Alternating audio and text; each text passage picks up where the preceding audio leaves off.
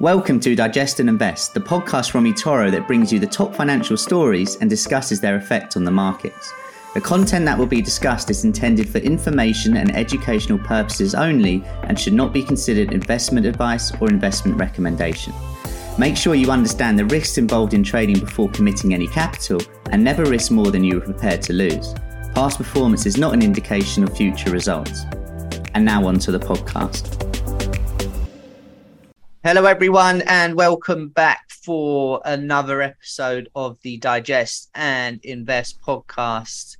I'm joined by the main man, all the way in Sydney, Australia, back from Thailand uh, in Bangkok, and also from a lovely little skiing holiday. Josh Gilbert, how are you? Very good, Sam. Very good. Refreshed as as you could probably imagine from uh, those couple of breaks, but back on back on deck now. Don't plan to be going anywhere far for a, for a while. So, are are you actually refreshed? Because sometimes you go on holiday, right? And it's, I mean, Bangkok wouldn't have been a quiet one. Skiing no. is again probably not a quiet one. You actually almost need a holiday after a holiday. Sometimes I find, but do you actually feel refreshed and ready to go, or or did you need the weekend? Um, well, so this was it. So I didn't get back from skiing until late on Sunday night. So yeah, it, I didn't really have much time to think about it. But it wasn't that the thing I can say was that I didn't, I obviously didn't work in that time, so I felt refreshed from work. So it's good to to come back and, and sort of get straight back into it. Um, because yeah, you, you you could miss so much in markets over a week. So uh, yeah, it's good to good to jump back in.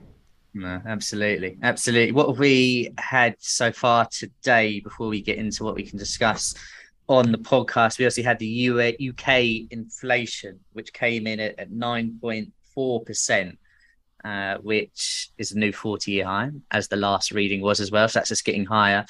Um, driven by fuel and food prices. Prices is the second highest inflation of any developed economy, behind only Spain.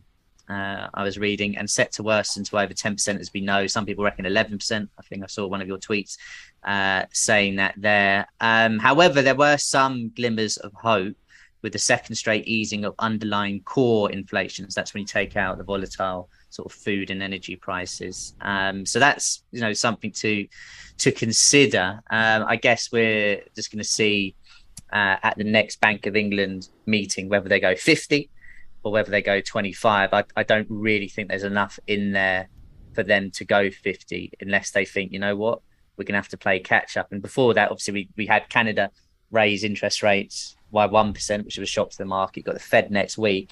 If they're to do something drastic, then maybe the Bank of England might think, well, hang on, we need to as well. So I think we'll know more as we go through the Fed, which of course is next Wednesday, the 27th. Uh, but on the the podcast for us this week, there's a few things that we uh, can talk about. Um, the last sort of or I'll say last earnings reports. We'll talk about the earnings report from last night from from Netflix, uh, which has obviously just come out. Uh, we'll have a talk about the reaction we've seen since then. We'll talk about Tesla uh, and their earnings, and we'll talk about the recovery in the crypto market, and, and then we can finish up by talking about the US dollar, which has had a incredible year so far. Yeah, absolutely. Um, those are the topics for, for, for this week, and I think they're the main topics to cover. Some weeks it's difficult to, to pick out three of the most newsworthy topics for the week, but it's pretty easy right now, and we're sort of trying to just narrow it down into just three topics at the moment. So, yeah, it, it was. It was a pretty easy discussion. Didn't last too long between us, which is always good, right? Just yeah. straight down to business. These topics, uh, and then we can uh, go from there. But uh, look, after a pretty incredible rise over the last few years for Netflix. You know, if you look at its, its share price, it's has been on an incredible journey. Uh, but the last two earnings reports for Netflix, not talk about last night, have been catastrophic. You know, for their share price. I think, and, and I was checking yesterday during a webinar. I think it was down about seventy three percent from its high this time yesterday. For example, this time on on, on Tuesday, seventy odd percent off its all time high. How has it reacted since the earnings last night after market close? Were there any key takeaways for you um, when looking into this, Josh? How has the market hmm. reacted? Um, so yeah, but obviously before the market opens uh, today, which obviously may change things, Netflix is actually the worst performing stock in the S and P 500 in 2022. So the word catastrophic was was very well placed there, Sam. Um, and obviously, yeah, had had a tough year. You know, obviously going back to the last quarter, pulling out of Russia, uh, saw them obviously report a loss in subscribers for the first time in over 10 years, and then the guidance for this quarter was was pretty dismal. Um, but the loss of subscribers that came through this quarter was actually better than feared. Still pretty bad, um, but it's going to give some relief to investors. You know, after after a lot of pain, as you said, down sort of seventy three percent. Um, if you can take a, you know, any sort of good news, you're going to take it, and, and that's what's happened here. So the stock rose about seven and a half percent after hours. You know, look, that that might change when the market actually opens today in in the US, and you know, and investors maybe digest the results a little bit because, you know, at the end of the day, they still lost 970,000 subscribers for the quarter. As I say, it was lower than the 2 million subscribers that Street expected them to lose, but it's still a loss in subscribers. Um, and obviously, these these losses are, are, sort of coming from the two major markets, which is obviously the US and Europe. Uh, we obviously spoke about it at the start of the podcast. You know, UK inflation just came in at 9.4 percent. You know, the US just had a reading of 9. Point, I think it was 9.1 percent. Um, both regions are obviously experiencing that, that inflation and those rising living costs. And again, the, these haven't been seen for over 40 years. You know, consumers are becoming more and more cautious with their spending. And ultimately, Netflix is, is not on the list of necessities right now. Look, don't get me wrong, probably cutting your, your Netflix, um, you know, subscription for the month isn't probably going to change what's happening in the world. But when you're cutting down on everything, Netflix is just one of those that, as I say, is just going to go. You know, especially when you know people aren't even being able to afford to to put fuel in their cars, etc. Um, but despite the loss in subscribers, um, as I'm sure we probably all were aware, um, they did put prices up globally um, not that long ago, and that helped revenues. Uh, revenues were up 10% year over year despite that loss in subscribers. So that's obviously helped uh, from from sort of the revenue point of view. And, and as I said, I, I, think you know the, the major loss obviously came from the US and Europe, and I think what's happened there is they've sort of hit that maturity in those two regions. Um, and, and the numbers are tailing off and, and pretty fast in, in both those regions you know, when you're at the top, there's only one place to go. Um, and I think that's why Netflix is struggling with that right now.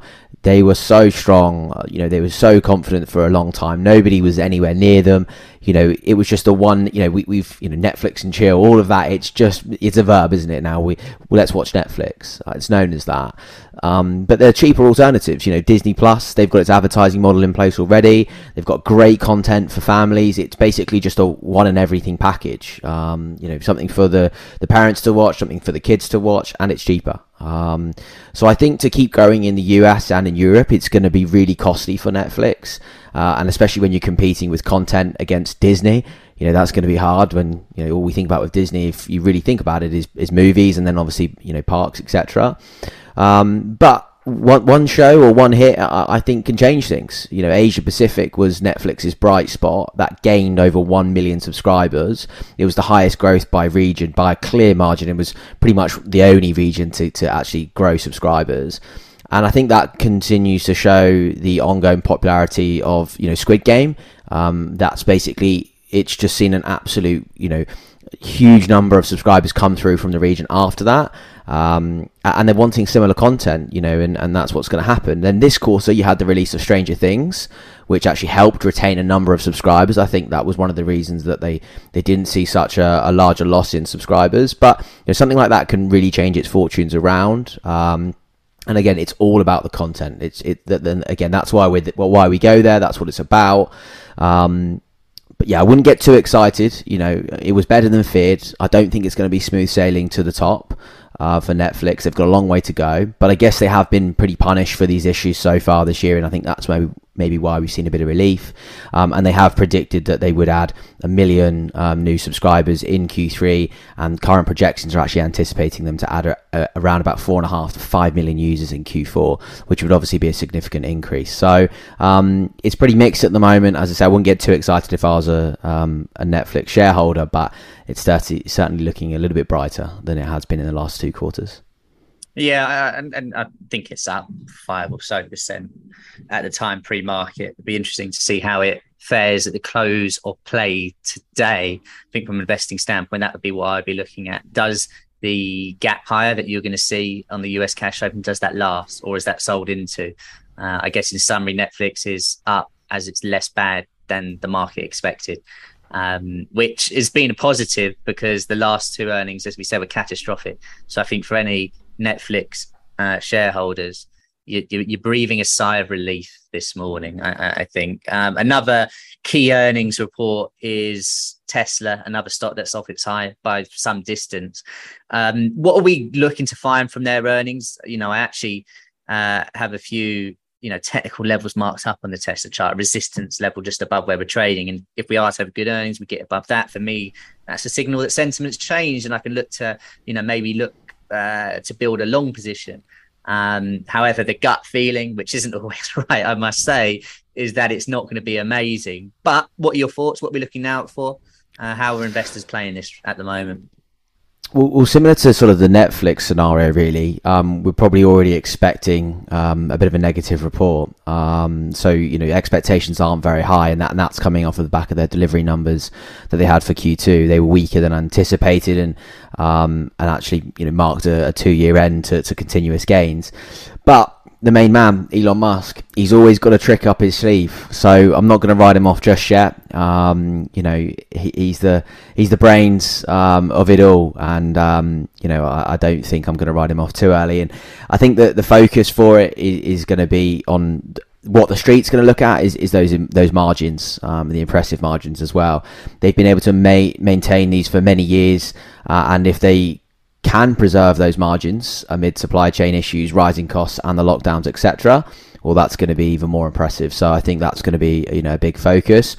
Um, and again, you know, you know. Amongst the supply chain issues of rising costs, etc., they have tried to sort of manage that. They're, they're laying off staff in that time. They're, they're taking precautions to cut costs.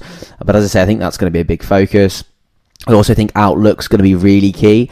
As I say, many know that this probably could be a difficult quarter but it's how they're obviously going to be able to respond, right? What happened with the delivery numbers was pretty much out of Tesla's hands. They, they couldn't help the, the their Shanghai factory was closed due to lockdowns. Um, nothing in, in, you know in their realm could have could have uh, essentially stopped that. Um, and then Musk came back with the when when we had those weak Q2 deliveries, uh, he came back fighting, telling us that June's production was its highest on record. You know, so they're not just going to lay down here. You know, you know, Musk, as we know, is he put out that statement not too long ago. You know, you're not working from home. If you're an executive, you're getting into the office. You know, so he's a taskmaster and he's going to get these guys working. So I think the second half of the year forecast will be really important. Obviously, deliveries in Q3, and if they give them Q4 as well. Um, but you know, again, I think production is, is the biggest thing because demand is, is seriously high. Um, but the production is, is obviously what's what's what's holding them back, and, and ultimately demand is outstripping that supply. Um, another positive to take away is that obviously you know Musk's Twitter bid seem you know is obviously seemingly off the table. Um, and I think you know that will please investors to know that you know the, the brains behind the brilliance of Tesla is, is sort of back laser focused once again. He might still have a court case to come up, but you know at least he's not buying another company at least. Um, but as I said, you know, despite all of that, despite the brains of Musk, he can do little to address, you know, the, the, the, COVID lockdowns in China, uh, and ultimately cases are, are, still continuing to emerge there. And we know that they've got this sort of zero COVID policy. Um, you know, it's a it's a tight stance. They've still got cases popping up. So you know, this coupled with the fact that Musk himself actually believes that a recession is imminent. He said that himself. You've obviously got soaring inflation. Know, that creates a multitude of challenges heading into the second half of the year for Tesla. You know, it's not a pretty macro environment right now, and you know that's one of the main reasons that we've seen the share price get hit pretty hard this year. Um, and you know, as I say, will that dent demand going forward if we do fall into a recession? You know, are people going to be still wanting to buy luxury vehicles like Teslas? Do will we still have you know the, the capital to do that? Retail sales are still strong at the moment, but if a recession comes through, then that might not be the case. Um, so it's just going to be interesting to see how, how that changes. Um, but as I say, ultimately we know that, that Musk can deliver when he needs to. So I wouldn't write him off. But again, as I say, that going into it, expectations are, are, are pretty low. But it wouldn't surprise me if uh, if he delivered once again. Yeah, you can't write Elon Musk off. I have to say, I was listening to to a podcast um, while I was in the gym, which is probably the biggest shock of this whole podcast in itself. But uh, what the podcast um, or the gym? the, the gym. Um, okay. Yeah, it hasn't happened as much as I would have liked. But anyway, I was listening to this podcast and they were talking about. Um, it's actually my one my old mentor. He was talking about Elon Musk and he was saying for Tesla to really kick on as a company, he reckons they need to get rid of Elon Musk. And actually, I'm of the opposite view. I think Elon Musk is what makes Tesla. Um, I think he's a great showman uh, for, for sure, but also I think his mind is is what maybe attracts people to want to invest in Tesla. So, you know, while I imagine uh, as as the top shareholders, you're always on edge whenever he tweets. Um, yeah. I'm I'm still in the camp that I think he's the the man for the job. I'm sure there will be people that disagree, and clearly there are, but we'll we'll see, we'll see. But I guess if you're going off what Elon Musk is predicting about the recession, and you talk about China, there, the zero COVID policy, I'd love to know if you someone was to ask him tomorrow, is it a good time to invest in Tesla? And he had to ask honestly, he probably would say no if he's going off mm. you know mm. recession soon and and uh, and the zero COVID policy. But I'm sure if he was to answer, he wouldn't be honest. Um, next up for us today is crypto.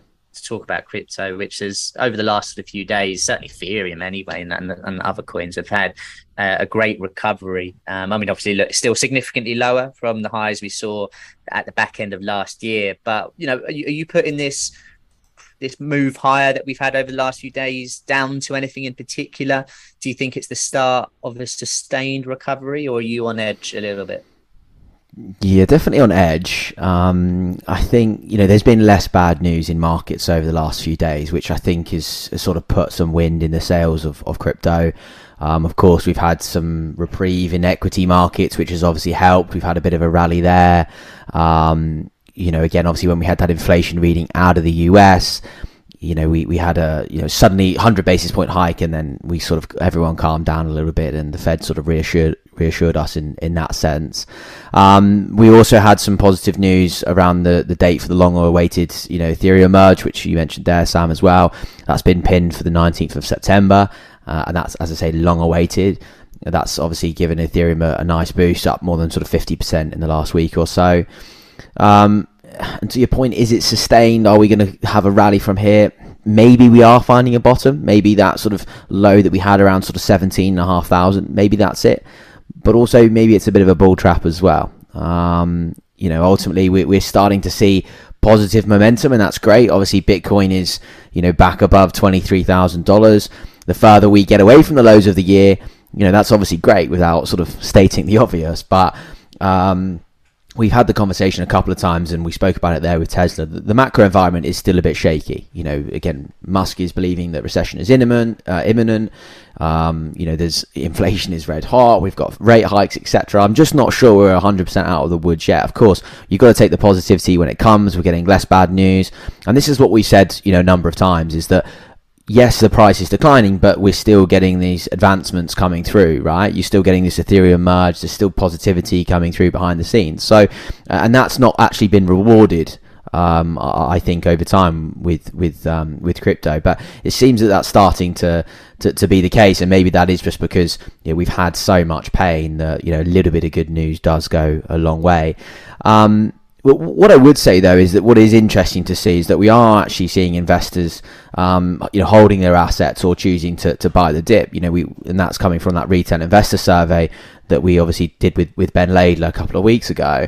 You know, I think this points towards the growth that retail investors see from the industry. You know, it's there's a huge change over the last couple of years, but it also reflects I think their timelines as well. You know, they're happy to be buying in at these lower levels, dollar cost averaging, uh, you know, and sit on their hands and wait for these assets to, to flourish. You know, it's really difficult, I think, right now to see a future um, within finance and just general life without sort of the use of blockchain technology.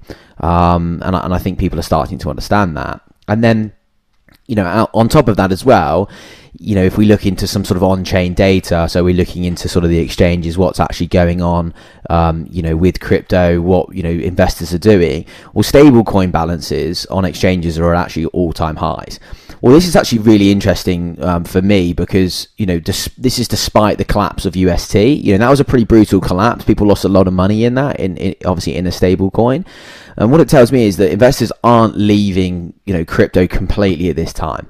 You know they're obviously moving into you know stable coins to you know, obviously take advantage and, um, you know, or take shelter, I should say, from the volatility, but they aren't leaving and turning to cash completely. Um, you know, they're waiting for the market to either bottom out, they're either waiting to sort of, you know, re-enter the market when they see fit, you know, and it puts, you know, it, ultimately, again, it's not a key indicator. Um, I want to make that clear. This is some on-chain data from Glassnode, but it does point to more money actually being on the sidelines. It's staying in the ecosystem or waiting to be buying into the ecosystem, uh, and that's different to what we've seen, you know, in previous market cycles. Again, we've come a lot, a long way. We've matured. There's a lot more money in the market. But I think that it, for me, it does sort of, you know, point towards that, you know, there's patient investors sat there and they're ready to scoop up some, some cheaper prices as they come along. Uh, and, and that's a really key sign for me that people aren't leaving the space. They're just waiting for some of this volatility to sort of really ride out before they jump back in. Yeah, no, really interesting time. And, and as you say, it's not the, the be all and end all, but certainly a nice piece of the puzzle the you know, the stuff on the stable coins there. So something to keep a watch on. Technically, had some nice moves, and, and there's a few resistance levels, literally just a little bit above where we're trading across the board. And if there you go, sentiment is only going to improve, and, and that hmm. could mm. could really help the case for yes, we have bottomed out. Yes, we are going to move higher. I, I guess it comes down to broader markets, uh, the reaction we see this time next week with the Fed. And you know, if they come out and are super, super hawkish, these risk assets are going to struggle. But if mm. they, you know, are, are, not as hawkish as maybe as expected, you know, we've already seen a few times this year when that happens, the markets do rally. And when if you if you rally after already forming a bottom, that's when things can change. So yeah, I can understand people being more positive. Uh, so interesting, interesting. One thing that obviously has moved crypto this year is the US dollar. So let's let's talk about that. I mean, it's been yeah. on an absolute tear. It really has, which might surprise some people who I imagine this sort of time last year it was. But they were saying how the dollar is dead. You know, I'm pretty sure there were calls uh, about how the dollar would be replaced as a reserve currency of the world. Did you see any of these calls? Yeah, I mean, very foolish. Um, it's up twenty percent this year, and um, I'm not sure it's probably going to stop for the for the time being. Um, makes up sixty percent of global currency reserves, and and it's uh, it's the dominant it's it's the dominant force. And you know, after COVID, um, you know, we're, we're seeing investors sort of turning back towards the dollar as that sort of safe haven. You know, especially in this current market volatility, people are buying dollars you know, strength has also meant that, you know, inflation hasn't got worse. You know, we're seeing sort of lower import prices in that sense as well. So um, it's positive in that sense. Of course, it does come with a little bit of negativity, um, you know, globally. Um, but in you know in the shorter term, it's it's provided a great haven for investors so far this year. Um, what do you think? Do, do you see the dollar performing well in the back end of the year? I mean, it does look like a, a play against some other currencies. Obviously, we had the Euro US dollar hit parity, obviously, last week. Um, you know, I've obviously got eyes on the, the AUD US, USD as well because surely it's got to weaken at some point, right? Yeah. Uh, do you know what I saw, I saw on Instagram or Twitter, one of them? I think it was actually Twitter. Um, it was uh, an American looking at holiday destinations, and I think it was in Italy, and they're looking at the price of hotels, and they just couldn't believe how cheap it was. I tell you, who's mm. been really happy here is the American tourist who's been traveling all over Europe and other places who are just getting so much bang for their buck. Um, when it comes to predictions, look, we I guess we've got to weigh it up, dress it up from both sides, but you know you recapped a couple of bits there but let's just go through that again it's obviously been on this tear we saw it as you said reach parity hasn't actually closed below parity, I must say, but that's the first time it's reached parity against the euro in 20 years. Uh, and other, you know, there's many other currencies that are struggling. There are a couple that are higher against the dollar, but most have struggled this year. The, the dollar yen, uh, I'm pretty sure at the beginning of the year, just consumed helium because all it has done is go up and up and up. I mean, if you've missed that train, you're regretting it now. And whenever I do the the webinar on on a Tuesday for eToro, and we look at the dollar yen, and there's a few people saying, "Is it time for it to come down?" I said, "Well, you know, while I wouldn't want to to be long because you're, you're almost chasing this train now, I don't really fancy being short either. Um, but look, you know, why have we got to where we are? You mentioned a few points there. You know, coming out of that inflation, um, coming out of that pandemic, we've seen inflation sky high most places in the world anyway, uh, and we've obviously got recession fears that are mounting. It's no, it's not just Elon Musk that thinks that that dollar has acted as the safe haven. Uh, so investors are looking for that flight to quality. And I think in, in quarter two, it was pretty much the only thing that, that actually did go higher. Um, and to add to that, to, to try and control this inflation, central banks are raising rates in most parts, obviously not maybe in, in, China or Japan, but they're looking to raise rates. And US are are leading the way in many regards. So that's another reason why the dollar has strengthened as investors look for yield in a market. As we said, it's just been bleeding.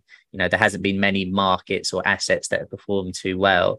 So with growth fears, safe haven flows, rate rises, recession fears, other economies behind the Fed, it makes a pretty good cocktail for US dollar bulls.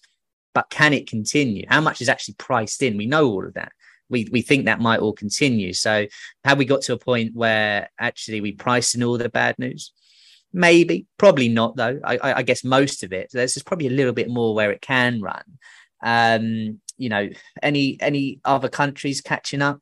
You know, it'll be interesting to see what the ECB do tomorrow. Uh, the Bank of England soon as well. Obviously, we saw Bank of Canada shock the market last week, and there is talk that the ECB are going to be more hawkish uh, the Bank of England 25 or 50 basis points. We might be, you know, sitting in a few weeks and they did do 50. So they maybe do try to catch up and then it's a different story. So maybe that helps the US dollar bears, but, you know, a lot of the areas are still, you know, they're struggling. You know, we're likely to see a recession in the UK. Europe has had loads of issues and Japan too. You know, despite all the recent comments from the Bank of Japan official, the currency continues to weaken. Um, I saw Ben Laidler. Um, he had some comments about the US dollar strength and he was saying it, he reckons it's going to affect earnings as we all do, and it's going to shave five percent off the earnings uh, growth of the S&P 500 companies this year, or roughly 100 billion dollars. So that's you know big effect. You know, given hmm. uh, that earnings among those companies are forecast to grow around 10 percent this year. Look, yeah, ultimately, mentioned it last night. Yeah, in their earnings, know, they've already called it. So they are. A lot of them are coming out to say, you know, the strength. It's a good excuse to have, by the way, isn't it? If earnings struggle, you'd be like, strong dollar. Not our fault. Not what our can fault. we do? Yeah, yeah. that's what I'd be doing as CEO. I'd be straight on Twitter. Strong dollar. What do you want me to do? Yeah. Um, but then someone be like, well, you should be looking to hedge. Uh, and actually, that's the thing that Netflix have been notoriously very badly bad at. And I know there are mm. some people that have been saying it for a long time that they need to um, hedge that risk. Anyway, look, ultimately, I think the dollar strength does continue, albeit I think the largest part of the move has already happened. So I'm not expecting another 20% or something like that. Um, I think with Europe and the energy crisis, Japan struggling to think about raising rates, the uncertainty in the UK and China's zero COVID policy, that doesn't change anytime soon. And therefore, I think that dollar still remains strong. Um, but yeah, I reckon still some strength, albeit not as much. Yeah, absolutely, and, and it's just gonna you know going to be so interesting. I think you know last quarter on the earnings reports, FactSet sort of and you know announced that they had the you know one of the highest numbers of you know companies citing inflation on their reports, and I just wonder how many in this quarter will obviously talk about inflation, but also talk about that US dollar, as you say. You know, a quick a, a quick blame. Um, you know, Netflix is yeah. one of the biggest companies to report so far, obviously outside of the banks. Um, you know, and, and they're obviously um, you know already turning towards that already. So it's it's certainly going to be an interesting earning season and a pretty key one, to be honest. You know, given the fact that we need something to continue to anchor this market. Um, you know, we spoke a lot about the macro environment. You know, maybe are we finding a bottom to this market? You know, earnings are so key um, because you know if they are weaker, then you know it, it's gonna that anchor's gonna snap, and maybe we, we see a, a, bit more downside. But if they are a little bit stronger, and you know if they're better than than feared, ultimately we saw that with Netflix earlier. Um, you know, hopefully it does you know bring that sort of positivity back to markets again my fingers are crossed anyway. My fingers mm. are crossed for that. Um, yeah, hopefully this time next week we'll be talking about earnings have produced and markets are higher and cryptos continue to recover. Uh, although whenever we've had these good feelings, uh, you know, this year there's always been another story that comes out, um, and it's been the story of 2022. Um, but look, we'll we'll wrap the the poddy there. We'll be back next week. Um, remember, you can go to the eToro Academy to find all the webinars, the guides, all the podcasts as well. Uh, there's videos on there, loads of, of stuff uh, to to get your your teeth suck into. Um, but yeah, Josh and I will be back next week. Indeed, we will, and I hope everyone, everyone enjoys the rest of their week. Thanks, guys. Take care, everyone. You've been listening to Digest and Invest from eToro. For more information, visit eToro.com.